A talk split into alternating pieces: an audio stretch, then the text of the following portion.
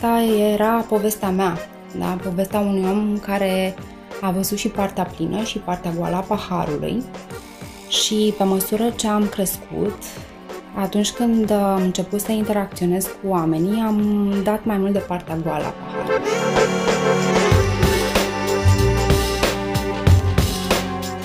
Aș fi vrut și eu pe cineva care să-mi spună așa frumos, cum îmi spunea profesorul de istorie, sau aș fi vrut și eu pe cineva așa frumos care să îmi citească despre aventurile lui habar n-am, cum o făcea tata.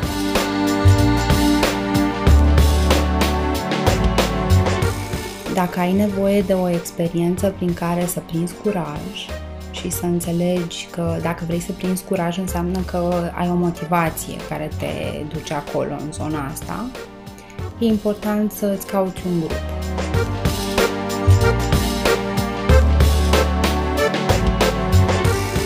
Pentru a spune o poveste, din punctul meu de vedere, e important să-ți placă să înveți și să fii mereu surprins de viață și să accepți și căzăturile în proces.